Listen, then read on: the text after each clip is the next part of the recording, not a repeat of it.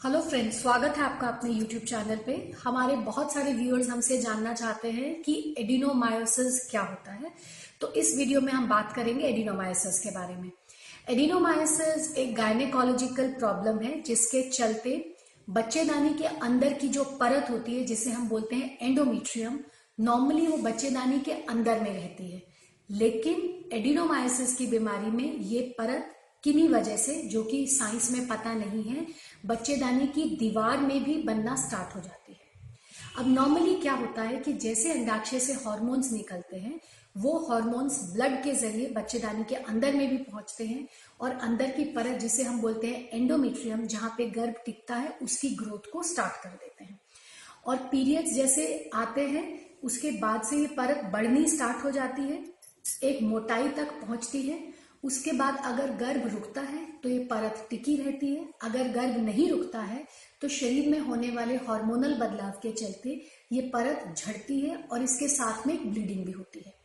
अब बच्चेदानी के अंदर से जब एंडोमीट्रियम झड़ता है, उससे जो ब्लड निकलता है, कुदरत ने उसे बाहर निकलने का एक रास्ता दे रखा है, जिसे हम बोलते हैं योनि मार्ग और इस प्रक्रिया को हम बोलते हैं मेंस्ट्रुएशन यानी कि महावारी अब किन्हीं कारणों की वजह से कुछ महिलाओं में यही परत बच्चेदानी की दीवार में भी होती है, ये वहाँ पे भी ये सेल्स होते हैं। तो हार्मोनल बदलाव के चलते जैसे अंदर की परत बढ़ती है, उसमें चेंजेस आते हैं, वैसे ही बच्चेदानी की दीवार के अंदर में ये एंडोमेट्रियल सेल्स जो है, ये बढ़ना स्टार्ट हो जाते हैं। और जब ये बढ़ते हैं तो बच्चेदानी में खिंचाव सा महसूस होता है। और हार्मोनल बदलाव के चलते जब अंदर के सेल्स झड़ते हैं तो बच्चेदानी की दीवार में भी जो सेल्स हैं, वो झड़ते हैं, उनसे ब्लड निकलता है। लेकिन अब क्योंकि दीवार के अंदर में जो सेल्स हैं, उससे जो ब्लीडिंग हो रही है, वो कहीं बाहर नहीं निकल सकती है। ये ब्लड वहाँ पे जमना स्टार्ट हो जाता है और एक इरिटेशन या हम जिसे साइंस की लैंग्वेज में बोलते हैं इन्फ्लामेशन की प्रक्रिया को स्टार्ट करते है। शुरुआत में ये प्रक्रिया धीमी होती है, लेकिन जैसे जैसे ये बीमारी बढ़ती चली जाती है, ये तकलीफ़ भी बढ़ती चली जाती है। इसकी वजह से, क्योंकि अब बच्चेदानी में ब्लड भी जम रहा है एंडोमेट्रियल सेल्स भी ग्रो हो रहे हैं तो बच्चेदानी का साइज़ भी धीरे धीरे बढ़ना स्टार्ट हो जाता है और इसके चलते जो इन्फ्लेमेशन और खिंचाव अंदर हो रहा है, उसके चलते महिलाओं को दर्द, बच्चेदानी में दर्द या जो कि महावारी के समय में बढ़ जाता है, वैसी तकलीफ़ भी होनी स्टार्ट हो जाती है। ज़्यादातर फीमेल्स में सिर्फ़ यही कंप्लेंट होती है कि उन्हें महावारी के समय पे शुरुआत में दर्द होता है और वो जैसे जैसे महावारी बढ़ती चली जाती है, वो दर्द भी बढ़ता चला जाता है। कोई भी पेन किलर इस दर्द को ठीक नहीं कर पाता है और महावारी जब खत्म होती है तो उसके बाद धीरे धीरे ये दर्द भी खत्म होता चला जाता है। शुरुआत में ये समस्या हल्की रहती है, लेकिन समय बढ़ने के साथ साथ अगर इसे एड्रेस नहीं किया जाता है सही तरीके से तो ये दर्द भी बढ़ता चला जाता है। और कोई, कहीं कहीं ऐसा भी देखा गया है कि अगर शुरुआत में इसे ठीक नहीं किया गया है या इसे पकड़ा नहीं गया है तो ऐसी महिलाओं को बच्चा ठहरने संबंधित प्रॉब्लम भी हो सकती है, यानी कि इनफर्टिलिटी की समस्या भी हो सकती है। या कई बार, क्योंकि अब बार बार अंदर में ब्लीडिंग हो रही है स्ट्रेचिंग हो रही है, उसकी वजह से बच्चेदानी का साइज़ बढ़ जाता है, वो बल्कि हो जाती है तो पीरियड्स में भी समस्या आने लग जाती है कि ब्लड फ्लो हैवी हो जाता है और बहुत पेनफुल हो जाता है। तो इस तरीके का जो दर्द होता है उसे हम बोलते हैं प्रोग्रेसिव डिस्मिनोरिया अगर ऐसी कोई तकलीफ़ आपको हो रही है तो हमें डॉक्टर से मिलना चाहिए। अब एडिनोमायोसिस का डायग्नोसिस बनाने के लिए डॉक्टर आपको ज़्यादातर अल्ट्रासाउंड या किसी किसी केसेस में एमआरआई की सलाह भी देते हैं। अल्ट्रासाउंड में आ, अगर हम इसे करते हैं तो ज़्यादातर केसेस में देखा गया कि डॉक्टर बताएँगे कि बच्चेदानी का साइज़ थोड़ा सा बढ़ गया है और उसकी मांसपेशियाँ जिस तरीके से सोनोग्राफी में नॉर्मली दिखाई देती हैं, वो वैसा नहीं दिखाई दे रहा है, उसका पैटर्न चेंज हो गया है।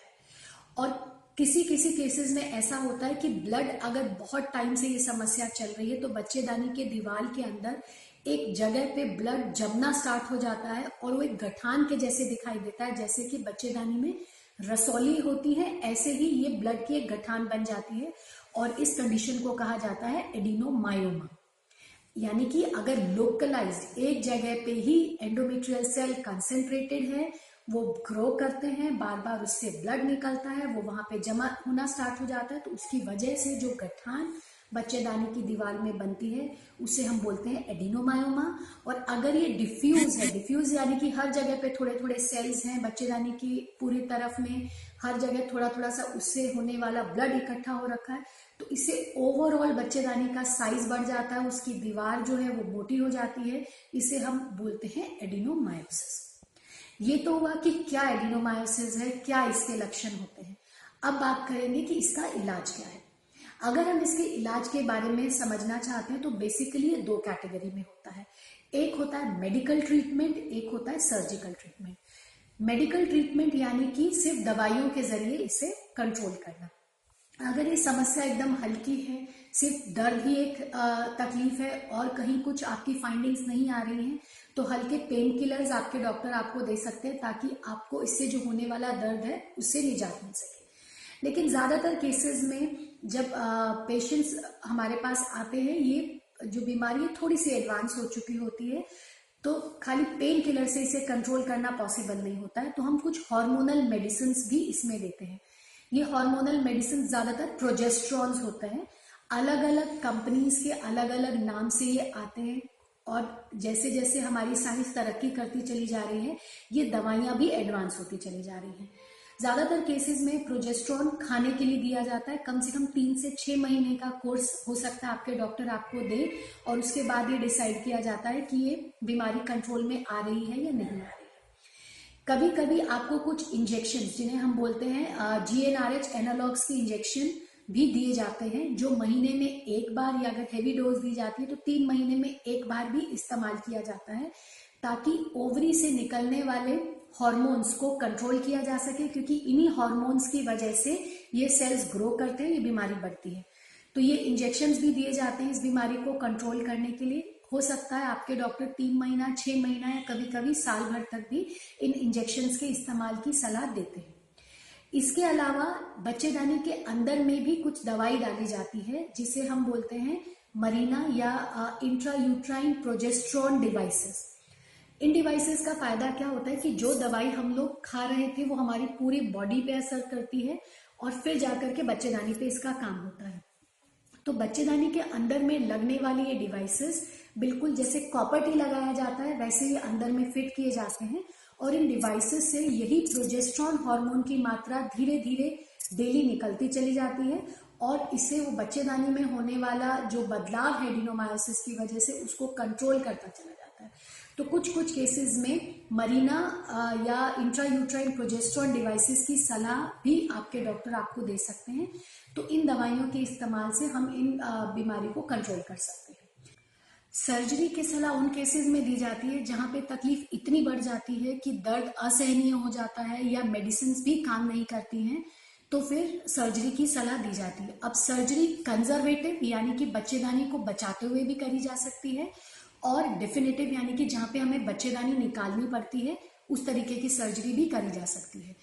अब इन दोनों में से कौन सी सर्जरी ठीक रहेगी? प्राइमरली इसका निर्णय दो तीन बातों को ध्यान में रखते हुए लिया जा सकता है कि मरीज़ की उम्र कितनी है, उसकी फैमिली कंप्लीट हो चुकी है या नहीं, और ये एडिनोमाइसिस की समस्या जो है, ये किस हद तक बढ़ चुकी है। अगर एज 40 प्लस है फैमिली कंप्लीट हो चुकी है और एडिनोमायोसिस बहुत ज़्यादा हो चुका है, जिसकी वजह से बच्चेदानी काफ़ी फैल चुकी है, दर्द बहुत हो रहा है और बहुत ज़्यादा हेवी ब्लीडिंग हो चुकी है। मेडिसिन आपने ट्राई कर ली है, वो काम नहीं कर पा रही हैं तो ऐसे केसेस में बच्चेदानी निकालने की सलाह दी जाती है। कंजर्वेटिव सर्जरीज जहाँ पे फैमिली कंप्लीट नहीं हुई है एज कम है एडिनोमायोमा यानी कि इस बीमारी की वजह से बच्चेदानी के अंदर खून की गांठें बन गई हैं। या इसकी वजह से बच्चा ठहरने में तकलीफ़ हो रही है तो ऐसे में सिर्फ़ इस बीमारी को कंट्रोल करने के लिए एक सर्जरी करी जाती है, जिसमें बच्चेदानी को बचाया जाता है। सिर्फ़ ये जो खून अंदर जमा है, ये जो सेल्स हैं, इसको निकाल दिया जाता है। तो एडिनोमाइसिस से संबंधित काफ़ी जानकारी हमने इस वीडियो में आपको दी है। अगर फिर भी आपको लगता है कि कोई सवाल ऐसा है जो छूट गया है हमसे तो प्लीज़ कमेंट ज़रूर करिए। हम टाइम टू टाइम उनका जवाब देने की कोशिश ज़रूर करेंगे। Thank you